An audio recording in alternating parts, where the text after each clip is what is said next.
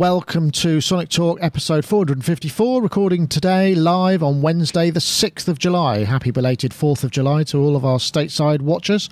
Uh, of course, we're getting people watching via YouTube. We're streaming pretty much via YouTube Live now, but uh, we, we also uh, embed the player on our sonicstate.com forward slash live page, where there is our own IRC channel if you want to join that chat room. But we also, I'm trying to keep an eye on the comments on YouTube as well, so I might be a bit distracted from time to time because it's a one man show here in terms of production. And it's a sort of one man guest as well, but I'll get onto that later. I'm just going to say thank you very much to our sponsors. Obviously, uh, iZotope are sponsoring the show, and you can find out how to win a copy of Vocal Synth, uh, Vocal Vocoder, and uh, Harmony Processor coming up about halfway through the show. And we'll have the winner of last week's show as well. But now let's say hello to Gaz Williams, who's wearing red in honour of Wales, who are playing tonight in the European Soccer Championships, and they've reached the semi-finals of the said competition, which is is basically everybody is amazed, and I- I'm glad to see you're flying the flag. No, it's great, but um, I'm a little bit frustrated because something came today which I want to play with, and I haven't got any time to, and that is a one of them. Oh, is that an H9? It is, but there was something I wanted to mention about just because I was going to. Actually, I was looking for. I'd had my eye on one of these for a long time, but it was a difficult justification because they're not cheap. No, But, about 500 uh, quid, aren't they? Well, that's the thing. They come in different. Uh, you know, you can buy different ones depending on what what you want. When it first came out, it came out with nine algorithms, uh, and then they brought out uh, one which had no algorithm. Well, one algorithm, and then you can choose to buy algorithms from uh, from the App Store, which is sort of built into the editor on. Uh, on both iOS and Mac and PC. Uh, so I was looking essentially, I was just looking for something that uh, that could be like a, a box that had its own MIDI clock in there, and there's various things that could do it. Uh, so I could do tap tempo and send that out via MIDI to some other devices for my MIDI based rig. Um, and so I was looking. I thought, well, actually, I'll just look secondhand for for one of these. Uh, and something I discovered something, and I just thought it was worth flagging. Hence me mentioning. Um, if you buy algorithms, then when it if you then choose to sell the unit, you have to wipe all the algorithms off, and then those algorithms are either a waste of money or they'll remain attached to your account should you wish to buy one in the future and then you can reinstate those algorithms but Right. so so it, it, occurred to me because i was looking i knew that i wanted there was about 10 or 11 algorithms that i wanted and at 15 pounds or i think they're about 20 dollars per algorithm it starts to get quite expensive um, Yeah. but there is like one that you can get which is called the max and that's the the one i ended up going for in the end which is spending a lot more money than i meant to but that was because of uh, the fact that the max has got all the algorithms plus any other algorithms that will be released in the future Forever. forever well but it does mean that its value is kind of a bit more locked in whereas if you'd have bought one of the cheaper ones bought algorithms and then chose to sell it down the line, you'd essentially have written off that money that you'd bought the algorithms with. So that was my justification. but really, I think I just. Uh, Well, uh, the thing that I found, I mean, because I I had one here for a little while, I didn't get round to reviewing it. I mean, I like the fact that you got the Bluetooth editor for the iPad, which is okay, but it's yet another thing because it's it's not much fun to program without that. Um, and also, that sound, you know, the shimmer reverb or any of those things, it just uses it all up, and you kind of think, well. Any of the other algorithms, you know, you end up with this kind of like, uh, it, it- it's like a sort of a justification war of which which algorithm should the H9 run. What are you going to be running in your uh, H9 then, Gaz? Well, I mean, I've had a little play with it so far, and um, you know, yes, the things like the space and shimmer, uh, the, sorry, the black hole from the space and the shimmer. But to be honest, some of the new uh, H9 specific ones, like the resonator, is lovely, uh, and also uh, there's one which is just quite a boring one, really. Uh, that's like an EQ and a compressor. But boy, that compressor sounds great, especially on my bass. So I was, um, you know, I was very impressed with that. So uh, I think it's going to be um, a bunch of things. I think it's going to be really useful. What I'm thinking of doing though is actually because of the editor being really nice, and you can create set lists from the editor, and you can run the editor on an iPad. Uh, generally, when I'm doing big productions, I've always got a music stand with an iPad on, so it kind of makes sense that I can then edit the Right. pedal from the iPad rather than having to bend down, blah blah blah. Uh, but also for organising sets. So then it, I'm planning on using it then as a program change device as well, because I've got a little. Oh yeah, because it'll output MIDI as well, won't it? Yeah. It will, and it'll output the clock. So it'll be it'll be my, my clock generator and my sort of program change um, unit as well. So I think it's it's going to be a bit of a you know a multi-purpose tool really for me. But uh, Just, I just, I just got to put this one in. This is uh, Lady Aptitude in the in the chat room. Oops, that's that one. Uh, slave to the algorithm. I think that's a great, yeah, a nice, nice one. Very good, Like very that. good. That's get, that gets uh, pun of the day so far. um, well, the other, the other thing is is um, in the chat room on uh, YouTube, um, Geosynth says you you can get an H9 core, which Hmm. is basically a dumb version. Hasn't got any algorithms, and you can Mm-hmm. Yeah. run the algorithms on both from right. from the Macs apparently as well. So Yeah. you could Yeah. find yourself rapidly expanding your battalion of H9s. I was kind of thinking about that, and you know that's why I went for the Max in the end, and then thought, yeah, so it become it could become uh, quite a good system. I know that Dweezil Zappa uses three of them, and I can imagine that being a really powerful setup. Uh, but um, to be honest, so far, I everything about it I absolutely love. Uh, you know, in terms of the the sound quality is su- sublime. The I'm a big fan of pitch shifters, and the pitch shifter probably is the best one on this. Albeit there isn't any um, polyphonic pitch shifting that I've found yet, so I don't think any of the. no, I don't think it does that.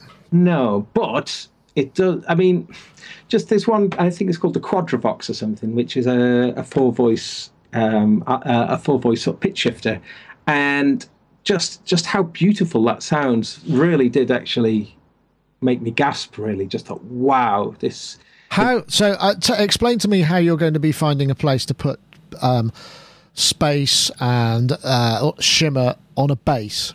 Ah, well, that's because I'm using it with my MIDI bass system, and my MIDI bass system is a lot more than just a bass. I've just finished a little video that I'm going to post, hopefully either today or tomorrow, uh, with a few things about. But I'm going to be doing some so- solo-ish shows. I say solo. Uh, I'm going to be the only pitched player, and I'm going to have three percussionists with me. Uh, well, a drummer, a drummer, and two percussionists, uh, and I'm going to handle all of the melodic sort of sides of melodic. I'm trying to kind of get fairly minimal bass lines, chords using because I can use sustain pedal. I can choose which strings I want the sustain pedal to work on, so I can just sustain chords, play some bass lines, play some melodies, uh, and I'm just developing it at the moment. Uh, and so yeah, I, I'm actually I've been spending the last three or four months devoted to this thing really. Um, so hopefully it'll be. I don't know when it'll be ready or for what purpose, or if anyone will even like it. But I'm going to do it anyway. Of course they will. Well, I was because I, I, I just posted the uh, Cymru Beat set today uh, that I did. Hey, last week, uh, I, I, was, I was listening to it today and I was thinking, oh, God, there's uh, basically all the way through the set, I've forgotten to uh, dial back the attack on the sound. So all the bass sounds are sort of rather than bang in it. So it's a little bit, but you know, that's the sort of thing that, you know, only two gigs in, those are the sort of things that tend to suffer. But, uh, but um, I did notice that. Uh, um, James Bernard, who used to be uh, a Propellerheads demo guy, Reason guy, he he's now get he's really big into modular, and he's been using a looper, one of the Boss, uh, is it five channel loopers? So that plus modular to create textures sounds like a really interesting way. So I might th- I might think about that as a I- possibility. Well, I mean, that's the RC505, I think, isn't it? That's the desktop looper, which uh, in its version one iteration was quite promising. I had one here for a while, uh, but uh, it wasn't a keeper for various reasons. But now it's moved up to version two. I think it's r- really worth looking at, and the way that you can do because you could do program change with that. You see, so you could have um, you could have some pre-prepared stuff on various programs and have blank tracks available as well. So you could program change, shift up into, uh, and have some elements already in there, and then overdub. So I think it's uh, Huh. Okay. yeah, and uh, it's MIDI. It's yeah. They use a thing called assigns, which are uh, you know MIDI assignable uh, thing um, parameters and whatnot. Uh, they vastly expanded that with the version two as well, and actually it's come down reasonably. It's about around a three hundred and fifty pound mark now, which is about 100, 100 quid cheaper than when it first came out. So I think that that is actually. it, does it do cool. delays as well? Yeah, it's got some, and yeah, the version two opens up the effects a lot more. You could only have, I think, before you could only have either input effects or playback effects. Now it allows you to do, I think, three simultaneous input effects there as well, and and plus effects that you can apply onto your recordings as well. So yeah, I'm, I'm with you on that one. I've been eyeing that one up. The thing that stops me is that I bought my iPad Pro primarily to run that, to do Uh, that functionality, but uh, it's not as much Well, fun. c- No, I suppose not. All right, then. Well, uh, I suppose you know, with all of this stuff, you might be doing a gig. But uh, did you see this news that uh, Apple have just um, done a patent, uh, uh, had a patent approved, which is I've called it uh, uh, a no record death ray, uh, and it's basically this was on nine to five Mac and a couple of other sites. But basically, what it seems to be doing is you could put a transmitter of some kind in a venue, which will stop uh, iPhones, specific, I guess, iOS devices of a certain iOS type uh, from either taking photos or recording, depending on how you set it up. So, I mean, it will do other things as well, but that could be one primary thing. And uh, it just seemed to me as a sort of quite a it's quite a dangerous thing to start doing that. You know, mass mass configuration of people's devices wherever they are. I mean, you know, I, I know what you think about that. I mean, because I think the thing about gigs is, yes, I mean, some things you want to keep private and you don't want to be watching it through somebody else's screen. But it's a tricky one, isn't it? Because uh, so many people moan about the fact that everybody's just standing there watching it through the phone. Yeah. Whereas, you know, it'd be nice to have the choice, right? it, it is a it's it is puzzling, especially given that um, the latest Apple phones seem Cameras are so good. the cameras are good, but also the audio is a lot better now. The uh, I don't know quite what's happening, but they are much better at handling high SPL. Uh, so um, my wife's phone, she's been, you know, she was videoing the gigs I was doing at Glastonbury just on her iPhone, and the sound was, I mean, albeit far from brilliant, was, uh, you know, It wasn't doing that massive bass crunching. Just yeah, doesn't work. exactly. So, so it seems that they've made some. Uh, I guess that they must have made some provision for that kind of environment. Uh, so, for them to do this now is slightly. Well, it's, it's only a patent. It hasn't. It's not been implemented. I mean, and the thing is, there there are a couple of things with this. Obviously, you know, if the, the, apparently this patent uses infrared, which is you know you just stick something over your infrared receiver and, and that would sort that out.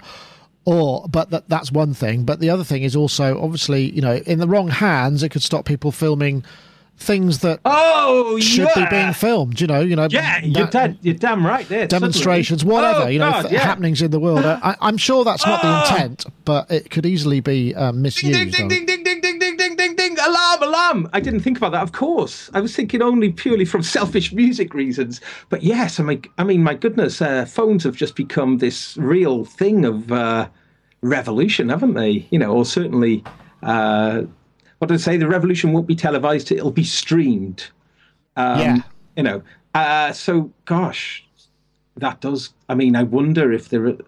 Ah, Well, let I mean, That's um, put the fear me now. political points aside, I mean, I, I can understand, you know, why because obviously concerts are for many bands and many bands with big brand names are the you know are the way that they make revenue because they don't make it on uh, selling records not unless you're really massive. I mean most of the money's made on tours. So i suppose i mean i can't imagine a video of some a band on tour is going to uh, replace oh i won't go i watched it on somebody's iphone upload. I mean it's more likely to actually say yeah i saw somebody's iphone um, recording of that. They look rubbish. I won't go and see them you know? So it's more about masking the truth than perhaps spreading the truth. I don't know.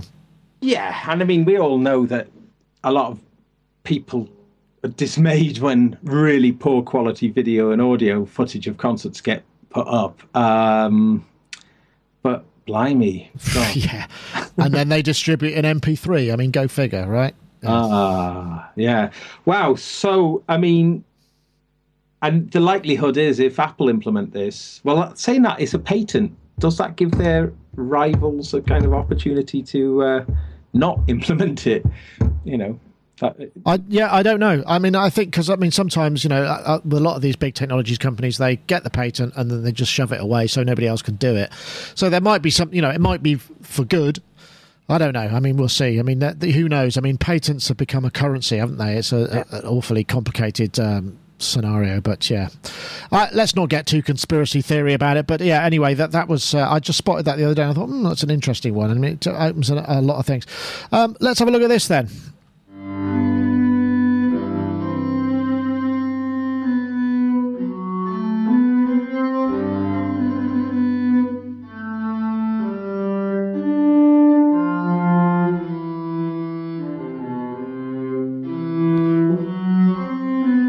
I thought this was a bit genius, actually. This is uh, called, uh, no, what's the app called? Finger Fiddle, which is a bit unfortunate because it could be seen as, as perhaps something it's not. This is a fiddle, as in the violin. Fiddle about, fiddle about. Fiddle about, yes. There's an element of that to it. And as you can see, one hand is used for the bowing, the other hand is used for the um, the, the fingering of the strings. And I just thought, oh, that what a really clever idea, and it does sound very expressive, right? Mm. Uh, this is uh, finger, finger Fiddle by uh, a chap called Mateus Demucon.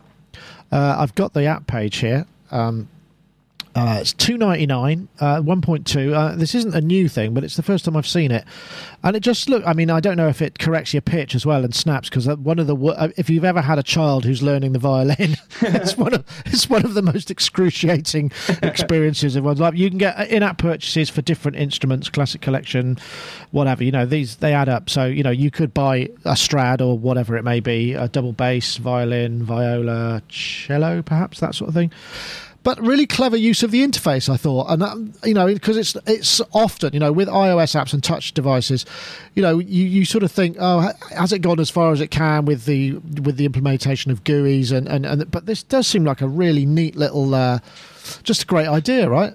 Yeah, agreed. I mean, you know, uh, a few years back when GarageBand GarageBand brought out its um, you know its various violins and violas and cellos and whatnot uh, that was pretty nifty, but this just goes that much more ahead. And uh, I'm allowed to say what I'm reviewing.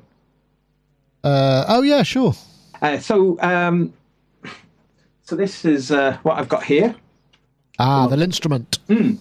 Um, and that's what this sort of made me kind of think of in a way. Uh, obviously, the bowing side is different, but um, the instrument really excels in that kind of thing. Uh, you know, being able to get all that lovely vibrato on every finger. Um, but that bowing side, though, on the screen, you know, yes, it is a very nice uh, idea, but it is also. Um, it's purely for playing, isn't it? It has no visual appeal. I found this from doing gigs playing on the iPad. Oh yeah, you, people aren't going to think, "Wow, you look cool." um, but uh, I, it is really cool. What's the price on it, Nick? I can't remember. Uh, Two ninety nine US dollars. I mean, it's you know next to nothing really. Yeah, right. So I mean, it's uh, and it does sound good, doesn't it? I mean, I think that is very, you know. I'm guessing the person playing that demo is probably quite a good violinist, to be honest. Yeah, but I mean, it, it does light the notes, doesn't it, to give you scale clues so you can gliss to notes which are harmonically related to the scale that you're in and things like that. Um, which actually, the instrument is less about that, which I was a bit surprised about, but you'll have to wait for the review to see that stuff. But um, uh, I think uh, in my, well, I mean, gosh, how many reviews of iPad stuff have we done over the years? Hundreds. Uh, yeah, quite a lot. but uh, I, I did find that the only, well, not the only, but the iPad, the touch surface's best implementation is for things like that, where it's glissy, where it's, you know, express sliding notes, you know, as opposed to other things more like piano type or anything that involves hitting it. yeah. Uh, you know, so so it does lend itself very much to the screen, and you don't need the tactile response really for that kind of approach. In fact, you know, being able to make those smooth glides, having a, a perfectly flat surface like a sheet of glass is I, is ideal, really, for that. It's almost the perfect implementation for that that legato vibrato approach to playing. So yeah, I mean, God, it's just very hard. You have to you'd have to watch it like a hawk to know where you're thinking. Because on a violin, obviously you, you, you get muscle memory because you can Yeah. feel where you are on a string. You've got no sense of that in yeah, something like it- this. yeah. you, in violin you learn first position, second position, and and just the physicality of the instrument does give you kind of clues about where you are. Um, however, you know, I, I God. These kind of things, I am, I do have mixed feelings about, and and, and this does kind, this does pertain to the the instrument in a way. In that uh, the instrument, I can see being very popular with people who want to do recreations of actual instruments, and it is terrific at that sort of thing, you know. So I'd imagine lots of people who are making, you know, scores and whatever and want to mimic real instruments. It's great. I have zero interest in that personally. I'm much more interested in um, synth synthesizer express you know expressivity with Yeah, well, we've seen like the uh, God, I can't remember the name of the thing, the ex- uh, Expressive E uh, box, uh, and and obviously the the ROLI, but the Touche is is more CV compatible, uh, whereas ROLI requires quite a lot of uh, additional kind Is- of connectivity and messing about to get that to happen. is the touche is that do we know where that is in its development cycle it's still Uh, no, when I saw them at Superbooth, which was what that was March. They said later this year. They're not in any hurry. Uh, it appears. so I don't know. There, there's something about. I, I've seen this happen before. I know if it's a French thing whether um, there's a lot of government support for uh, technological innovation, so they're able to do it at, at their own scale, you know, level of uh, time scale, rather than you know letting the market decide. So I hope so. I mean, I hope, I'm sure it will. They, they seem like a fairly focused bunch of guys. So but we shall see. Yeah, but I mean, uh, but coming back to this app though, for two ninety nine dollars, it's almost it'd be ridiculous not to buy it if you use your iPad in any musical context. I haven't bought it yet because I only saw the show notes today, but uh, I will be buying it today for for sure, just to have it because I think I, I could imagine when and if and when I I need ah but I, I just want to get i just want to give musicians a gig you know?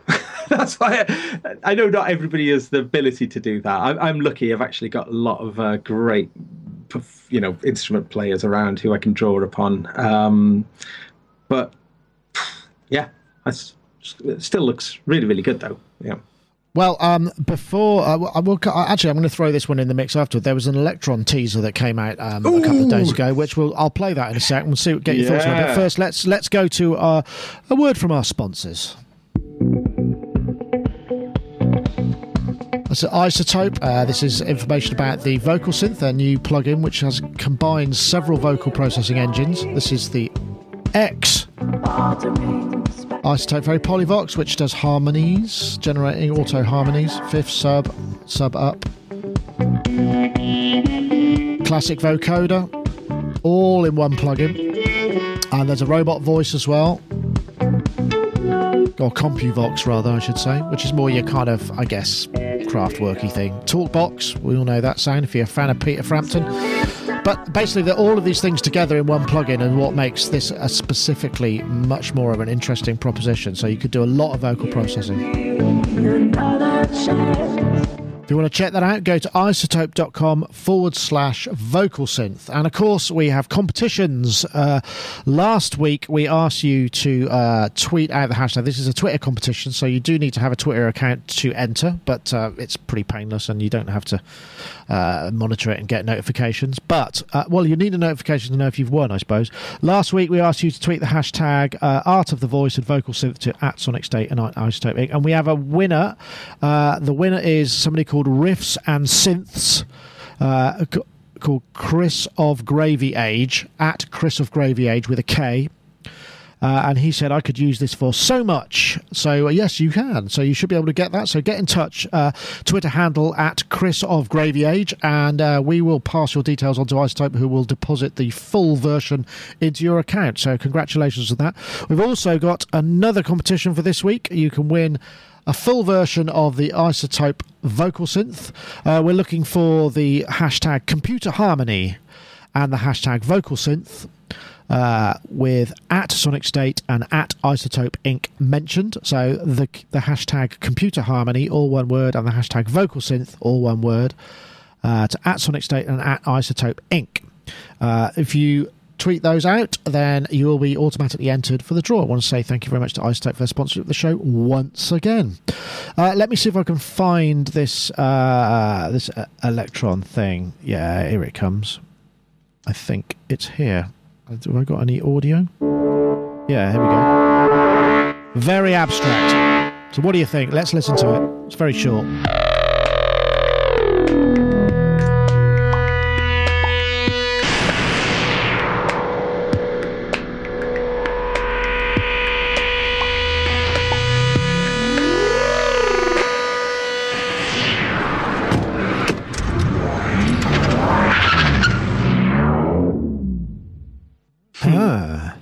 Okay, so it just says before long, and I did actually email Chenk, who is uh, my inside person at uh, at uh, um, and he said yes, there's some new stuff coming along. I can't say any more. In That's cabinet Oops, hold of on. the curiosity. Looks like we've got another Oh. video flowing on.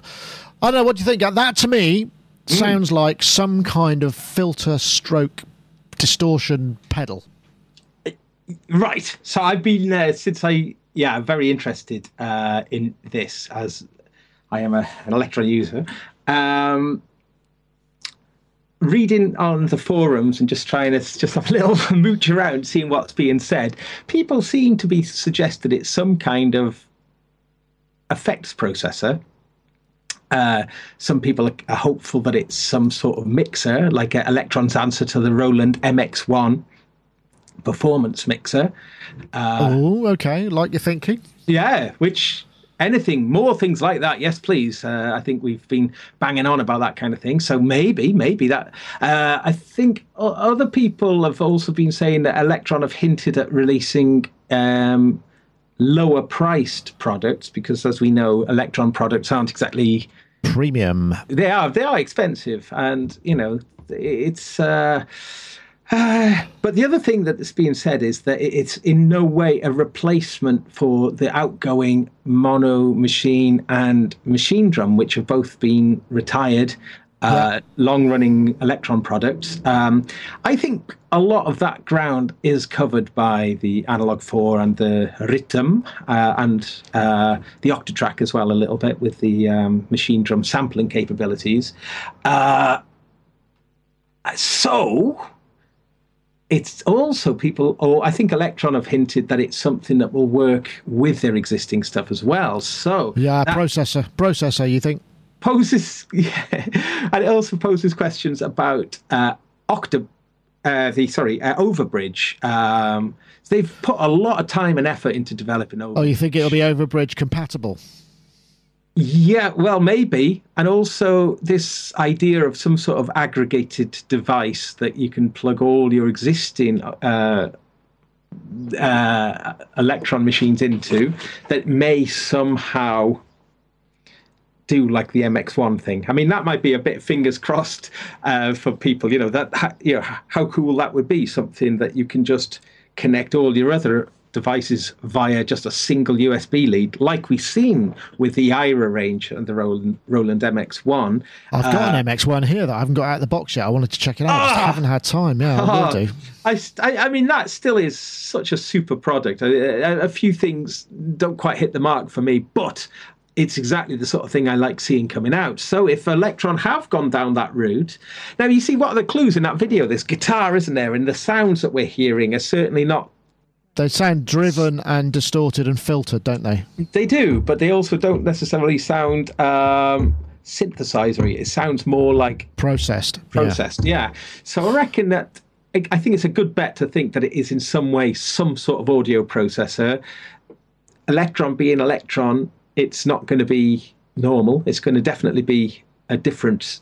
You know, there'll definitely be something unique about it. They don't release ordinary products by a long way. So uh, yeah, very excited about this. And uh, I've, ju- I've just spotted another line in the video, uh, in the, the reply I got from Elektron. It said, When I look at the comments, I saw a few people actually got it right. Oh. Okay, well, that, but there's a lot of co- there's a lot of comments. Now let's hope they don't tease us for too long, though. I think we've learned in the past that if a tease, Some, lasts- somebody also said, "Is it a new electric violin?" So uh, yeah, maybe it's that. but um, I think Elektron have definitely carved a niche for themselves uh, uh, in a very specific way. So I wouldn't imagine that they would go too far away from what they've already created. I don't. I, I don't imagine them doing anything that's too radical a departure. I think uh, they make deep boxes for committed people. That's uh, you know. So I'd imagine it's going to have some something along that lines. You know, because it's a funny thing. I've got the analog four here, uh, and uh, oh no, I can't. Okay, it won't reach.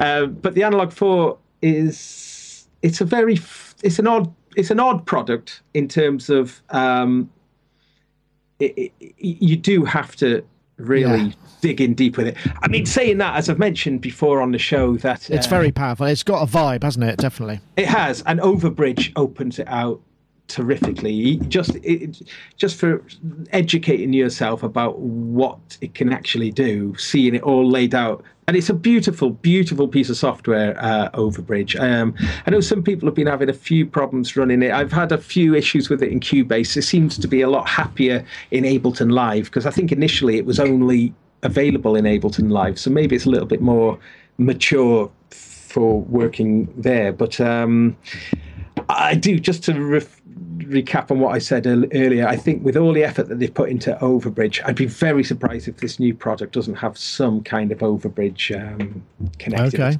Well, we'll see. I mean, I don't know when it's going to be. I mean, that's the thing with many of the. I don't know how Elektron have failed. uh, I'm thinking back to the past. I think they've been pretty good when it comes to. They haven't gone.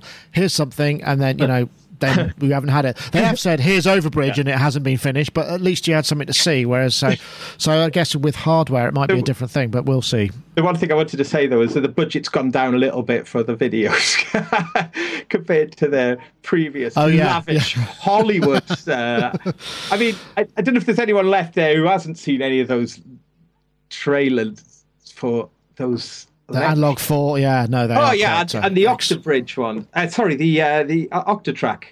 Are some of the most lavish, most expensive, ridiculous, and brilliant as well. Brilliant trailers for music equipment ever made, without a shadow of a doubt. There's no one to touch them in that respect. So, yes. Well, Native Instruments come pretty close, I have to say, but uh, but Oh, mean, not- a lot of. not with that ridiculous kind of sci-fi sort of whole. Oh, okay.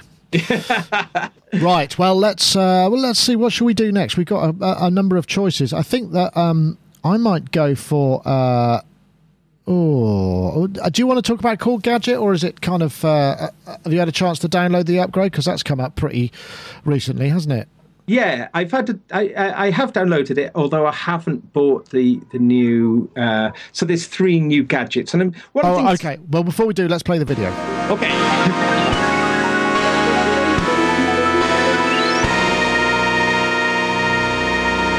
This is the uh, news. There's two new uh, instruments. This is uh, Three. Three, sorry, I do beg your pardon. This is the Bandai Namco 80s game synth engine. This is an awesome demo. Yeah. So of its time. I wonder if this is an original or somebody's made a new one because they've done a fabulous job. I, I can't see how I'd ever use this anywhere, but I just think it's great. Oh, yeah. Takes you back. Yeah. Oh, you can play games as well. Okay. and then there's the Madrid bass. Uh, there's a Gladstone, uh, sorry, acoustic drum module. module. I'm not so sure about the uh, the kind of jazz funk kind of direction that these demos are going in. Well, honest. ja- jazz funk is the thing the kids are down with now, though. oh, really? Yeah. Do you think Weather Weather Report will make a comeback? Yeah. No, I'm telling you. I'm telling you. Big time. Anyway, and then there's the Madrid bass. So yeah, so Gaz.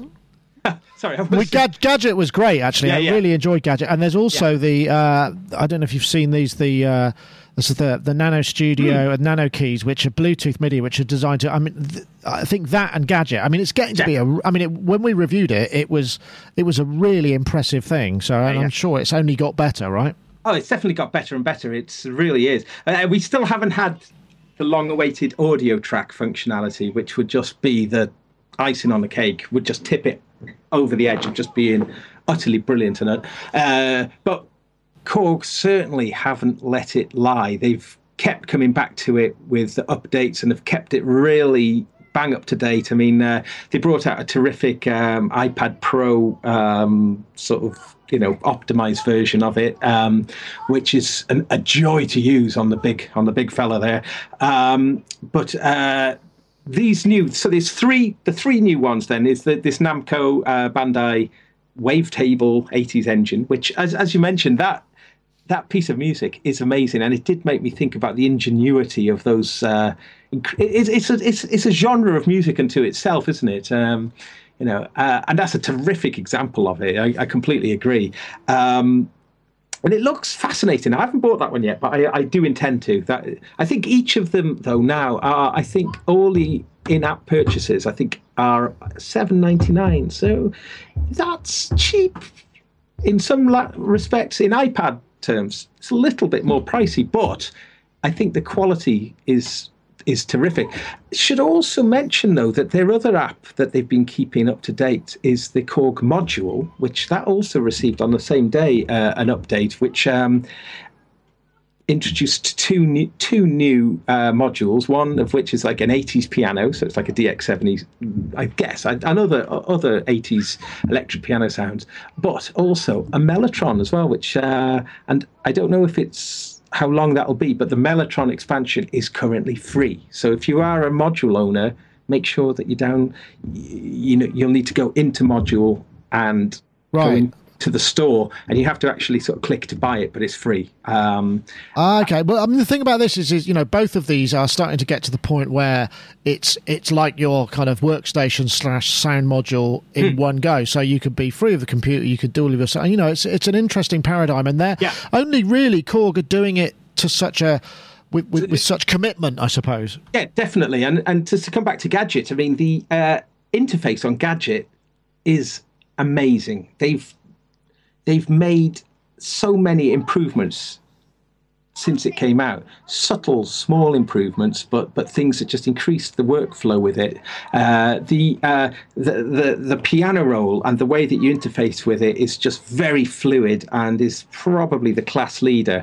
The amount of automation and the, how easily implemented the automation is is just sensational in Gadget. It is really Yeah. is a, a, a kind of um, this is how to do it right. Uh, so I think that Korg have obviously put some of their top people onto this and have kind of and are Have you got. Have you got a house full of children, Gaz? Sorry, I'll close the window. It's next door. No, I just I was just thinking, oh, where's that coming from? Because you're on the top floor. That's all right. yes, I'll shut them out. Um, Pesky kids. pesky kids. Uh, but those so those Bluetooth controllers that we're looking at. So there's two of those. One of which is like uh, keys and pads, and another one is faders and knobs and uh, and like an XY pad. Oh yeah, sorry. Yes, actually, that top one there. That look at that there. That's now with the latest update is fully uh, gadgetized, so everything is mapped and ready to go wireless, and you just kind of think, cool, that is a very, very efficient, nice uh, Yeah. little combo. Because what I do find with Gadget is that the keys, you want to play it with, you really do want to play it with a, an a, a- an external keyboard because, um, oh well, albeit you can with. Uh, see if I got it here. You, there is something that some people don't know. Uh, I'm not sure if it was in it from the beginning, but um, the modules themselves can be boosted to go full screen. ah, right. And of course, another thing as well, Gadget has got Ableton Link. So that idea of just doodling with your iPad and then it being connected to your studio system, you know, is a reality. Um, but yeah, so when you're looking at the module, if you double tap on the module itself, the module expands to the entirety of the screen. Uh, you know, so it's only a small jump, but uh, it just makes that big difference, especially for the the the um, you know, so you can Yeah, yeah, I see. uh, uh, yeah, so many many Well, little, well, well, it only came out last week, so wor- worth checking out if you're looking. I mean, it does seem like a, a, a very. If you've already got an iPad and not- much else, then you know. I just want to throw this up. Uh, Rance put this up in the chat room. Oh no, that's not the wrong. That's the wrong one. Get off. This is uh, did you that NASA the uh, Juno spacecraft is beginning the orbit of Jupiter, and this is a uh, Roland calendar calendar uh, image of uh, obviously the uh, of the the space event happening there. Just thought I'd throw that in there. No no other reason than I just I can. Um, all right then. Well, let's let's get on to another one. Oh yeah, this this one. This is quite interesting. Molecular Bytes. Uh, this is the new atomic transient, which is, to me, it seems a bit like the kind of crazy world of uh, when um, Melodyne DNA came out and you could do polyphonic pitch. This is basically the same, but for transient and, and, and processing. I'll see if I can find uh, the requisite parts of the video because it's quite long.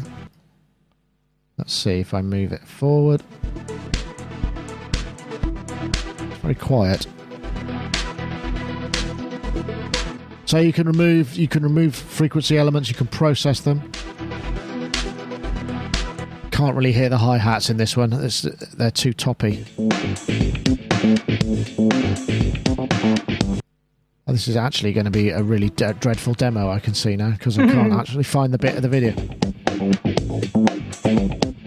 So you can process individual things and individual transients and filtering uh, by frequency, and it's a really quite an interesting uh, concept. I love the display on this.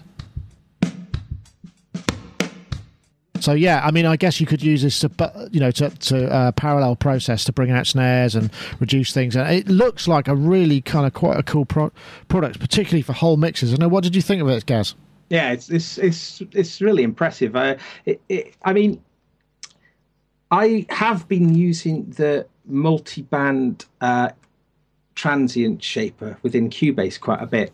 Um, and that's what it, it was making me think of, albeit a much more sophisticated version of that. Um, but I guess it's one of these things. Uh, its applications is, it, it, you know, I mean, straight away it makes me think of like, you know, for the mashup community, it's just going to increase. Yeah, the- I mean, no, that basically, I I didn't find the spots in the demo specifically well, but you could basically like, get the snare out. You know, uh, it's that it's it's it seems to be that powerful. It can remove drum hits from entire mixes. It can do all sorts of stuff like that, right? Right, yeah.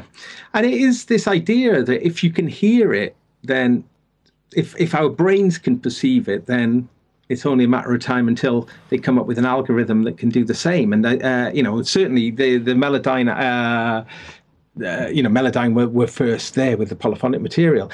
What i- interests me, I suppose, about this is um, how you could kind of use it in uh, well it's such a new technology. We don't exactly know what we could use it for. I mean, yes, you could imagine you want to sort of make the drums a bit punchier, but right now, I could sort of achieve that with the uh, with the multiband transient edit. You know, already this just looks In, like in it- Cubase, right? Yeah, in Cubase. Um, and if if anyone hasn't played with transient shapers, especially multiband transient shape, you know, eh, they they're probably the, one of the most powerful mix tools that there are. If you if you slap one across a drum bus, then it just you know for years I, I always struggled to get the kind of punch, uh, uh, you know. And then once I started using that, there it is. It's so so being able to play and manipulate the transients within a recording is fantastic. And this just looks like it's the the, the, the deepest implementation of that kind of technology yet. Um, I just wonder what people are going to do with it. I, I, I also am a little bit like, oh god, I don't know if I've got any more time to or brain cycles to allocate To learn, yeah. something like that. But at the same time, you know, amazing. You know, it's brilliant to see these things. I love seeing the innovation. So, uh, and I know there'll be someone who will just use it in the most ridiculous way uh, and do things that were Yeah. you know, previously Well, impossible. Just uh, for the record, we did review. There's a UAD one. It's a Sonnox. Uh, I've forgotten what it's called, but uh, if you check back, there's a, a, a review by Tosh uh, who did uh, a transient shaper. Uh, it was it's frequency dependent. There are a pair of them. It's not quite multi-band, but it's two band, uh, and that's pretty good. Well worth checking out. Um, uh, and transient shapers generally, like you say, they do have it. They they can Ah. make things sound just. It, Yeah. it gives everything because there used to be this sort of classic sound of drums that you could only get if you mixed on SSLs. it's the the speed and the smack of the compressors, and it's almost the, that they were working on a transient level. And then you know uh, SPL did a whole bunch, didn't they? And they Yeah. were the the processors that people used in hardware, and they're now available. So these things, are- this feels like an area that is becoming more and more, um, you know explored and this is the latest one. Molecularbytes.com uh, it's available uh, i think it's available for all the uh, vst uh, VST3, VST2, VST3, and audio units, and I think it's available now at uh, I think it's 129 euros, which seems fairly reasonable. And I think there's a standalone application for Windows only, not for not for Mac, so uh, well worth checking out. And I think you can get a free trial as well, which is obviously worth worth uh, worth looking at. Okay, what should we do next? Ah, what do what do you think about this then? Um, I think I've got it here. Yes, here we go. This is the uh, this is the ten hour Reason Nine. so th- th- th- this guy strapped this whole thing to his body. Drove 10 hours into the desert while auditioning all a thousand sounds uh, during the journey, and th- th- th- it, there's this great shot at the end where he gets to the edge, and he's playing the last few uh, patches while looking out over what looks like the Grand Canyon. he's going to play, I think. Look. And there are some great sounds. I mean, I haven't had time to listen to all ten of uh, all ten hours, but he spends. And I, I was thinking, how on earth can that take so long? And then I worked out it's only 36 seconds of sound. This is the uh, this is all part of Reason Nine, uh, which came out uh, last week, just shipped, didn't it? With a thousand new sounds. Uh, got pitch edit, which is kind of like Melodyne style editing of notes, scales and chords, note echo, dual arpeggiator delays, uh, bounce in place, new skins and looks. Uh, you can buy it. You upgrade, I think, for 129 euros and buy it for 369. Which, uh, if Reason is your thing, I'm. We have actually talked about Reason before, but none of us actually use it, so it's very hard for us to be uh, very objective about it. I mean, you know, part of the reason for that is because, uh, if you excuse the pun, is the fact that Reason is or has been it, taken its own path. It's less about compatibility with other DAWs and what have you. Even though it's perfectly adequate and, and it's a great compositional environment, it's just something that's not generally used so much in a pro environment in terms of if you're collaborating with people. That's the only reason, really, I guess. Well, they have though they have increased their own uh, collaborative internally. You know, so yes, they they like to do everything within their own sort of world. Their their version of uh, VST. I think it's a Swedish thing. yeah, they do their uh, rack extensions rather than making VSTs compatible and various things like that. But I think it's brilliant. I, I'm so glad they're doing it, and I'm so glad they're still around because I think it's. Uh, I do think it's great. I do enjoy it. I use it now and again, uh, and uh, you know, I think they've managed. I mean, gosh. It's old now, reason, isn't it? I mean, it's they've managed Yeah. to it's managed to survive through very turbulent times. Uh, so it's doing something right. And I've got friends who swear by it. It's their, you know, it's their place. And they, and actually, what you find with Reason fans is that they are absolutely passionate about it. Yeah. you well, know. you do find that with DAW users only. Um, let's have a look. Uh, Reason 1.0 was released in Huh. December 2000. 2000. Yeah. There we go. So for 16 years, that's a pretty impressive pedigree. Mm. Yeah. And it's, it, I think, it, you know, it was everything, wasn't it? Because I mean, Yeah. at the time, it was before live, and it was a, it was the way that you could create pattern based. I mean, it was, you know, groundbreaking. And and you know, it, I think part of the reason that it's it's perhaps been its own thing is because it hasn't embraced the kind of VST AU plugin kind of Hmm. world, which Mm-hmm. is where everybody else, which in many ways you know could be seen as a good thing because it means you know it'll just work and won't have any compatibility issues and you just get you know you've got a fixed palette even though that's now a massive palette of sound so maybe that's it but Mm-hmm. yeah good on them Yeah, and that video is just bonkers. I mean, I've dipped in and skipped around it, and I, Yeah, he's a good player, isn't he? He finds good yeah, riffs. Yeah, absolutely, and it's just a, it's just such a fun undertaking. I think it sh- you know showcases the fact that there is tons of good quality new sounds as well in, in such a fun way. Um, and yeah, I mean, there's so many sounds in there, but God, again, uh, but presets, presets, presets, presets. I've got so many presets now. For all, if I was to add up all of the presets I've got of, of, of all, all the things I got, ah, I don't use Yeah. them. I don't use them. I, I No, and I think that's the thing. It's it's interesting the way that things have changed somewhat uh, as as hardware has become.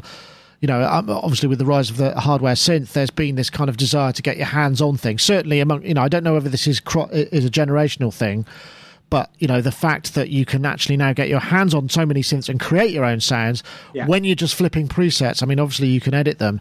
There, there's a disconnect, and so it, you you do tend to become slightly kind of disconnected from the the musical process of it. I- and yeah, okay, And, and I think that for me, I mean, that's not the same for everybody. No, it, it is for me as well. I mean, I, I, something I've said uh, numerous times though is with these big things, these big epic pieces of software that are really deep, you can never know it. You can never master that. You can never truly feel that you've got it.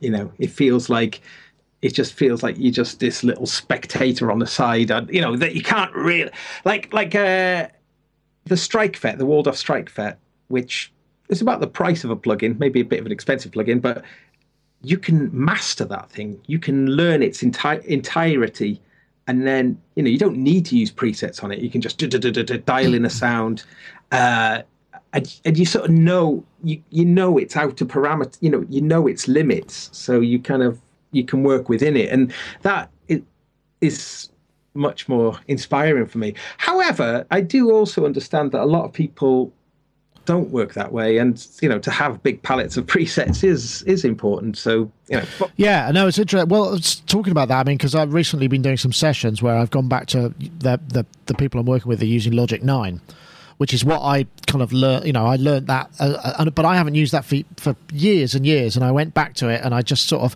was was work, and it took me sort of half a day to get my head back into it. But now I feel almost as fluent as I was Ah. uh, remembering the key commands, and you know, and now I can work within it in a compositional environment, and it's really interesting the way that those things that you maybe learn, well, you know, in software, um, they stay with you. And I suppose the thing is, is everything has its own methodology, and you're right, learning that kind of depth of fluidity is quite difficult. Um, yeah, across multiple DAWs. So that's I guess Yeah. that's why people tend to sort of stick with one and go, I know this, I know I can make it do what I need it to do, and I've got my key commands that'll do. You know, it's like you with Cubase. You know, you're very much invested in that because it's your primary tool of work for getting paid. You know, work. yeah. For paid work, Cubase, although you know, Cubase can be a annoying. Uh, uh, well, that's another story. But no, yes, I u- for my paid work, I tend to use Cubase because it's. Uh, I don't know. I um, familiarity. Yes, I mean I've got this in front of me. I don't know if I can show you this. You can get where you need to go quickly. I mean, that's the point, isn't it? Uh, yeah, and I've got the Cubase. I've got these. Uh, you know these Those little controllers, yeah. Yeah, yeah. Which are Cubase specific. Sorry about this. Um, but But I agree. I mean, I, agree. I mean, I think the thing that I noticed going back to uh, to Logic Nine, even though we're at ten, you know, Logic X. The problem is, is that some all of the things that I found irritating and that haven't gone any further, you're just kind of going, oh yeah, you can't do that, can you? And of course, you know, things like project management and things. I mean, it's got more or less enough to make it all work, and there's always a mm-hmm. workaround. So I suppose that's it. I mean, how many new features do you need? You know, I can write automation in it. I can do the things that I need to do. Yeah. I can, but you know. So I suppose you know maybe that's Well, that's fine.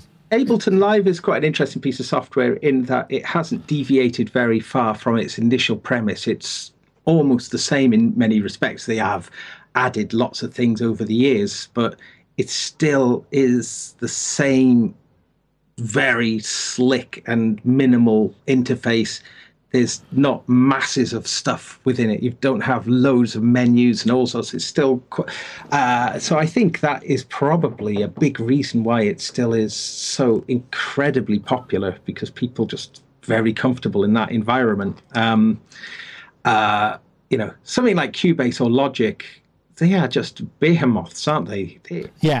I'll tell you what I did. I'll tell you one thing I did find. Uh, there's the ES1 synth, which is a very simple, one of the early soft synths, little subtractive synthesis, two waveforms. I think it's just sawtooth and square. the sawtooth sounds bloody great. It really just slices through a mix and it's got loads of bottom end. And it really is. I mean, I was quite amazed actually. I was thinking, yeah. God, that sounds really good, you know, and it's a. It's an early synth. I mean, it's not like it you know, it's so you know they did some good work, and I guess the core of it uh, is obviously still functioning, you know, pretty much as it as it can be, and it's making records. You know, well, it, that's what these people are doing with it. It is that is an interesting point, isn't it? Because you know there is a tendency to think, oh, that's from a few years ago, so it must be rubbish. Uh, um, coming back to Elektron, I mean, the Octatrack sampler that they make is uh, by current standards a little bit old fashioned. You know, it's kind of running uses compact flash cards for a start. You know, which I don't think anything else is using, but it's still incredibly functional and people can make amazing music on it. So we do have to sort of watch out sometimes for this uh, this continuing this idea that we keep on moving and and that things in the past are somehow junk compared to uh, yeah to, to, to today or or not well things yeah not as good somehow Yes, I suppose past. so. Yeah.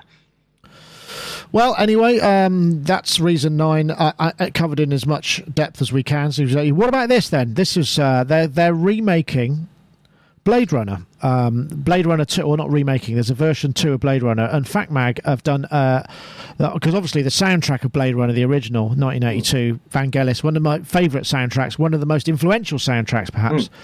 And uh, there, there's an article on uh, FactMag which is basically them talking about who is going to be able to do the soundtrack, and they've got a few uh, ideas of who they might be. And some of these people I haven't heard of, and they were great. And obviously, Blade Runner. I don't know if Blade Runner was a big thing for you. I mean, it was a very big cinematic event, and the sonic world that they created was so stylized that it, really was quite you know so it's quite a, a show quite a lot of responsibility to get right I yeah I mean, the crazy thing is, they could probably use the original soundtrack and it still sound futuristic and still sound perfectly, you know, apt and, uh, you know, with all the latest fancy CGI. Um, but yeah, yeah. I should say, I should just quickly say, it's not a remake. It's uh, it's set um, several decades in the future, so it's an ongoing story. Which you know, that's kind of in that. I think that's quite an interesting proposition. I wouldn't want Definitely. to see it remade. No, no. I'm much more interested in it being. Uh, I think Ryan Gosling and somebody called Ana de Armas are playing in it. Um, I was wondering who who would be good, and uh, I was thinking um, maybe Ulrich Schnauss I really mm. like his stuff. Me too. Obviously, the, because obviously there's there, there are some people that would, and uh, uh, there was uh, Ryuichi Sakamoto, Alva Noto, and Bruce Dessner who did Bryce Dessner who did the Revenant, which had a beautiful sense of atmosphere about it. I mean, admittedly, it was quite a static kind of uh, soundtrack. I wondered about that. Um, and Cliff Martinez is somebody that they suggest, uh, who I had not, I was not aware of, and his stuff was brilliant. I'm not going to play any of this because they're all uploaded by uh, record labels, which means that you get content ID strikes if I'm going to put it in this YouTube video, and I don't want to do that. But Cliff Martinez, uh, w- I thought he was a, a very good. He did uh, uh, Sublime score for uh, Steven Soderbergh's Solaris remake, uh, which I, I, was listening to that and it sounded lovely. So I wonder about that. I wonder about you guys. If you could think of anybody that you would, uh, you would, if they were asking you. you me, know, if the executives yeah, get well, me, yeah, well, come on, I'll do it. uh, God, blimey. Um, do you yeah. think that they, they, they, have to have a nod to some of the sounds though? Because that, that that you know the the Tyrell, the kind of uh, the the CS80 brass line. Mm. Oh, it's not really brass. It, it's so iconic. I wonder if they'll be encouraged to include some of that stuff in it. You know, the the person who's going to do this uh, the, the new soundtrack. That's a kind of that could be a you know I'm not Double-edged sure. sword, yeah, yeah, yeah. I'm not sure. I think I think really they should try and find something that is totally different you know something completely new if they can. Uh, gosh, it's interesting, isn't it? Because you know, thirty. God, it's getting on for thirty-five years. Now, thou- yeah, to 1982. So, yes, go. Uh, and it still looks great, doesn't it? The special effects as well. Wow. So that film, because I don't think it was a particularly successful film, was it, in terms of box office? Is it not? I don't know. I I, Uh, I suppose I just assume it was because it was. It felt like such a kind of I think- iconic movie. I mean, I think it was a Must have cost a lot to make mine. yeah, I think it was a big film, but I mean, it was. I mean, God, I hope that they maintain that integrity. That it's not just a whiz bang action fest, you know. Uh, God, but um, who could do it? Ah, I'm I, just- I sort of hope they don't go for Zimmer and the usual suspects. I hope it's somebody a bit more kind of off piste. Yeah, I mean, mind you, you know, Zimmer, when you think he's, you know, when you think you've got his number, he'll do something like the soundtrack to um, Interstellar or something like that and just go, ooh, there's a lot more, there's a lot more to come from him. But uh, it would be good if it was some, yeah, some youngish artist who, God, like someone like Ulrich, you know, that would be amazing, wouldn't it? Because he he's got that lovely uh he he because I think he was classically trained pianist, wasn't he? Or certainly he's a very Oh, good. really? Well, he's a very good pianist, and he writes on the piano. So, and then he transfers that across to his kind Oh, of. The eyebrows of truth in the chat room says uh, in the YouTube chat room says boards of Canada might be Yeah. an interesting one. Yeah. Jon Hopkins, that's another good choice, actually. Yeah, that's a good choice. Boards of Canada. Wow. That might be a bit too organic, though. I think it might, unless in that Blade Runner future, maybe things have become a little bit more um, decrepit. Boards of Canada has got like a old decrepitness about their sound, hasn't it? So um, it's not like a shiny new thing. Uh, yeah, wow.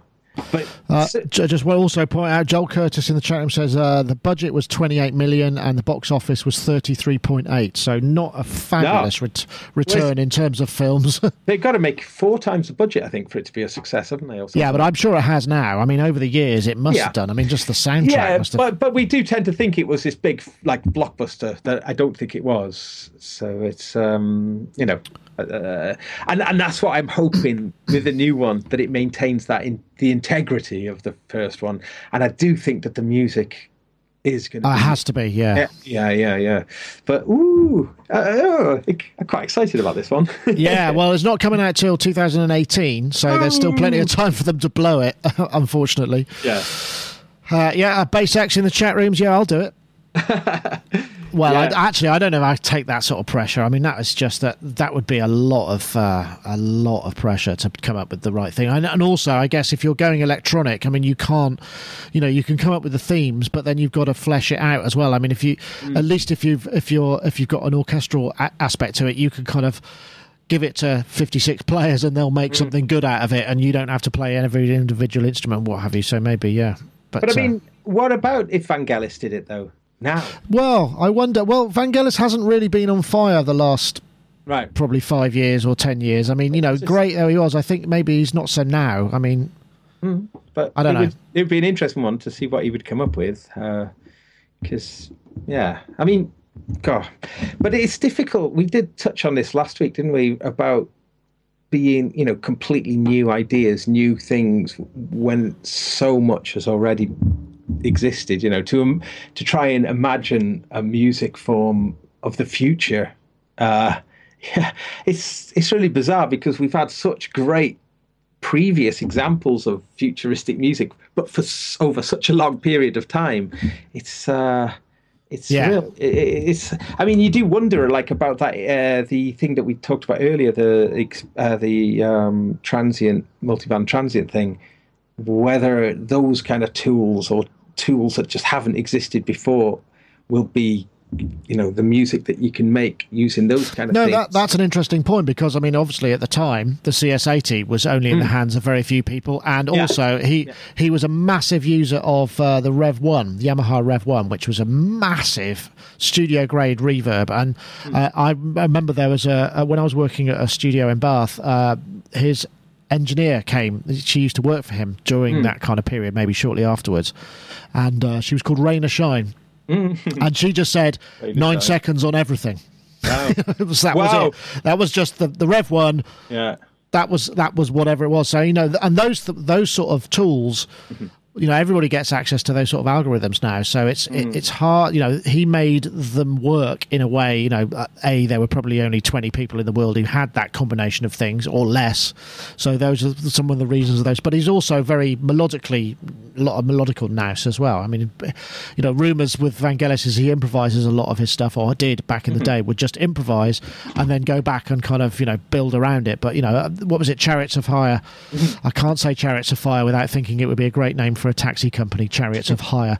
Uh, but apparently he he improvised that in one go, you know, and then went back and kind of added some strings and stuff. But that was it, you know. I mean, great way to if you get it right, obviously. So he's obviously got good instinct, at least then, for whatever the zeitgeist was. Starblazer in the chat room was saying, uh, just do Trent jazz. Do a jazz funk fusion soundtrack. All the kids are into it these days. just backing up, no, for backing up the point. No, seriously, I think that actually could work. I think that'll be bloody disastrous. No, no, no. There's a new. I tell you, like um, Kamasi Washington, for instance. Have you heard about him? The No. sax player. you know, like there's a um, the whole kind of Flying Lotus, Kendrick Lamar sort of uh, West Coast thing has been in the last few years has really been bringing that jazz funk fusion you know that kind of on the corner miles davis um, you know early weather report mysterious traveler that kind of sound uh, but actually watching Kamasi Washington in Glastonbury the keyboard player was playing uh, a Moog Liberation Oh wow, God, that's heavy.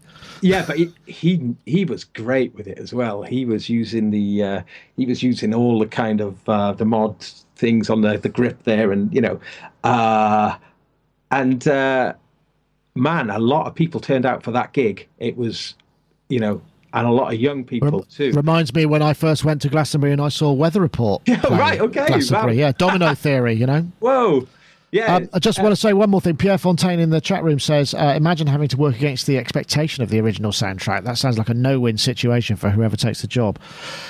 That's very true, but I suppose it's so long ago that most of the people who are likely to be the audience for this, assuming it is a blockbuster or at least gets, will probably won't have that frame of reference. So it might mm. not apply. But yeah, it, it- but presumably the producers will be thinking about it. So maybe the people who say yay or nay are, are not necessarily the best people to decide which works best. I don't know. I did that, Tough I- gig. I did have like a generational shift at Glastonbury experience watching Beck. You know, Beck, super cool Beck. I went down the front and, you know, Beck's an amazing performer. Uh, little, little diddy, little pocket bloke he is as well. Um, but he, amazing performance. And all these kids stood around, you know, just not clapping, not dancing, not grooving, not reacting to any of his classic hits. Ah, I wanted to decapitate a lot of them. I swear. you know, this is Beck. And then it, and then it occurred to me. I thought, oh yeah, but like Odelay is twenty years ago. This is like their parents' music, and I was like, oh, because like Beck had always been like this super cool guy in my book. Um, you know, but actually, we made it on the telly a few times. And we realised afterwards that was because we were the only people in the crowd who were kind of singing along and you know, Oh, really? You, Yeah. you, were, you were you were one of the BBC cutaways, I had they did a big close up on the well, I don't know if it was on the telly, but on the big screen, they did a big close up of my head. so I was uh, yes, but um, because we were having fun, but no, but uh, but it was just that it did make me think. Cool, you know, it's easy to forget that. people yeah, we're no longer relevant. that he that he's not necessarily relevant to their to their to them and their culture. And then someone else said, "Yeah, it was just the kids were coming down to watch Coldplay who were on next."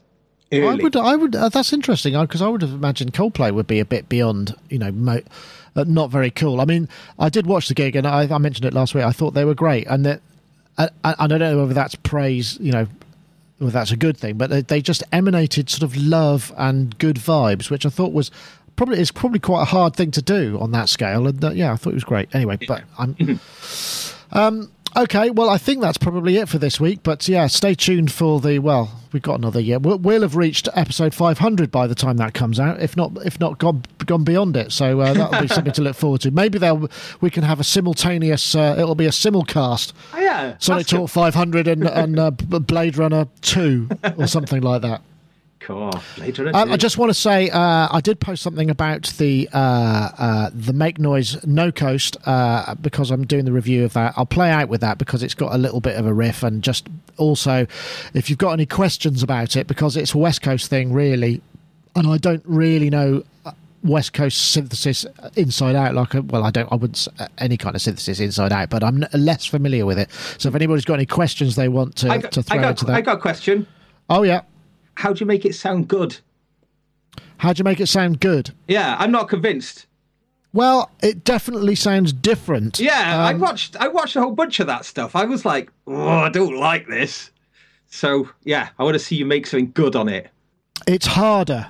Yeah. It's uh, what's what's difficult about it is finding those sweet spots because usually you can go to go. Well, I know this kind of wave into a filter will do this kind of thing, and then I can peek out the. You don't have any of those frames of reference, so it's Right. it, it, it's quite difficult to to find those spots. But there are. Oh, okay. Okay. So I'm like this at the moment. Hmm. I don't think it's something that you're going to go. I must have one of those. I mean, it's definitely a kind of if you're interested in getting into West Coast, Ah. it might be a way in. It's a But bit, but it is bleepy bloopy, isn't it? It's bleepy bloopy stuff. It just seems to have no oomph to it. oh no, it's got loads of bottom end. Okay. But So- uh, when you start adding the overtones and the harmonics, certainly as you go round the scale, that tends to be less emphasized.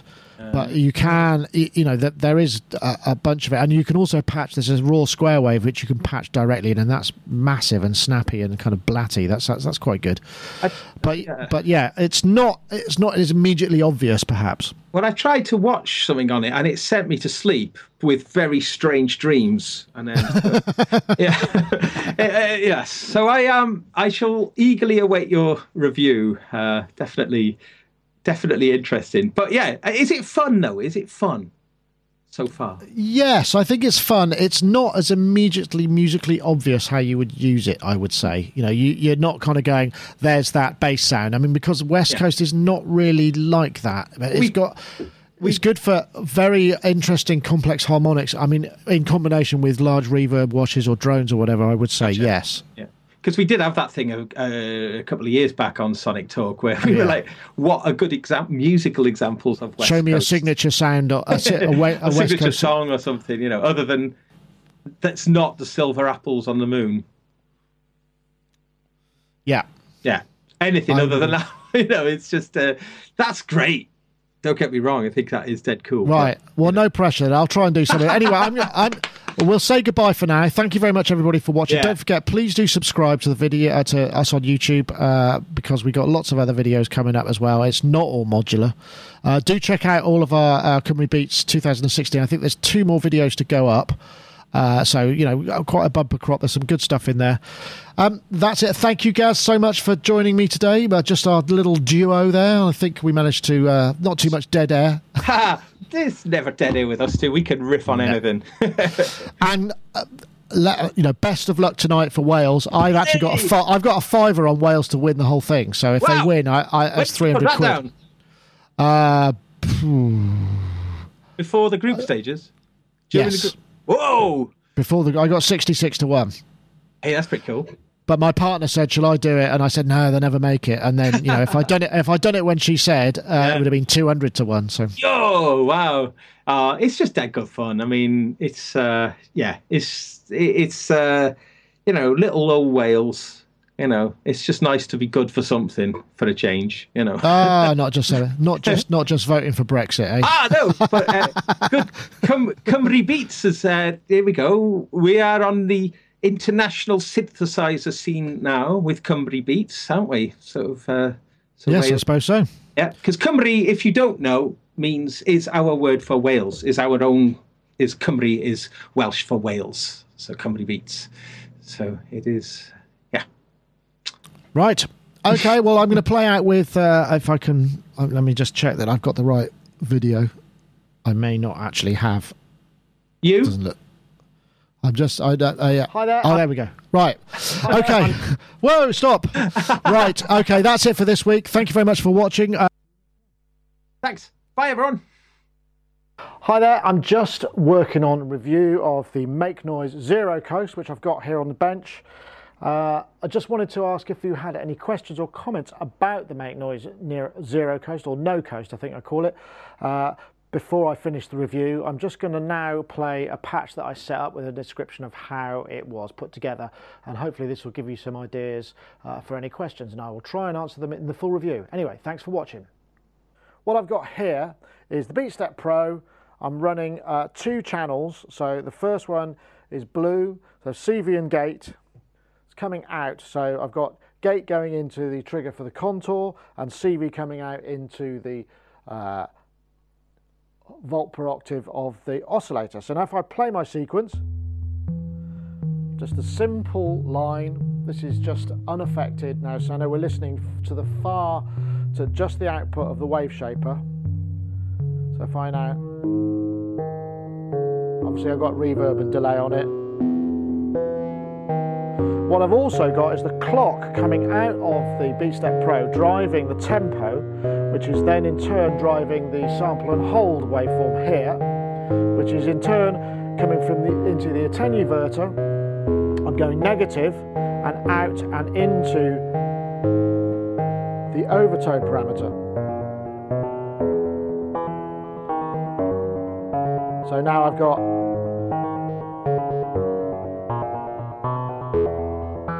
now if I bring up the dynamics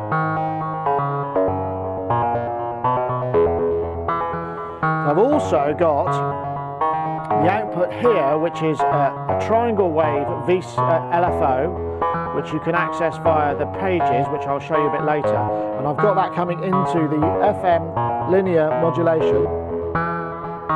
So I can add a little bit of modulation to the basic oscillator. What I've also got, if I swing this round, I've got the second CV out coming into the time of the slope. So what I'm effectively doing is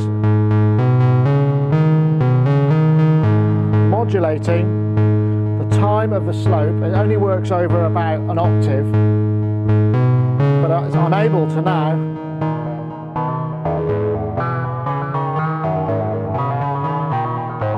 I'm also re-triggering the envelope when I trigger any additional notes by using a little stackable cable here.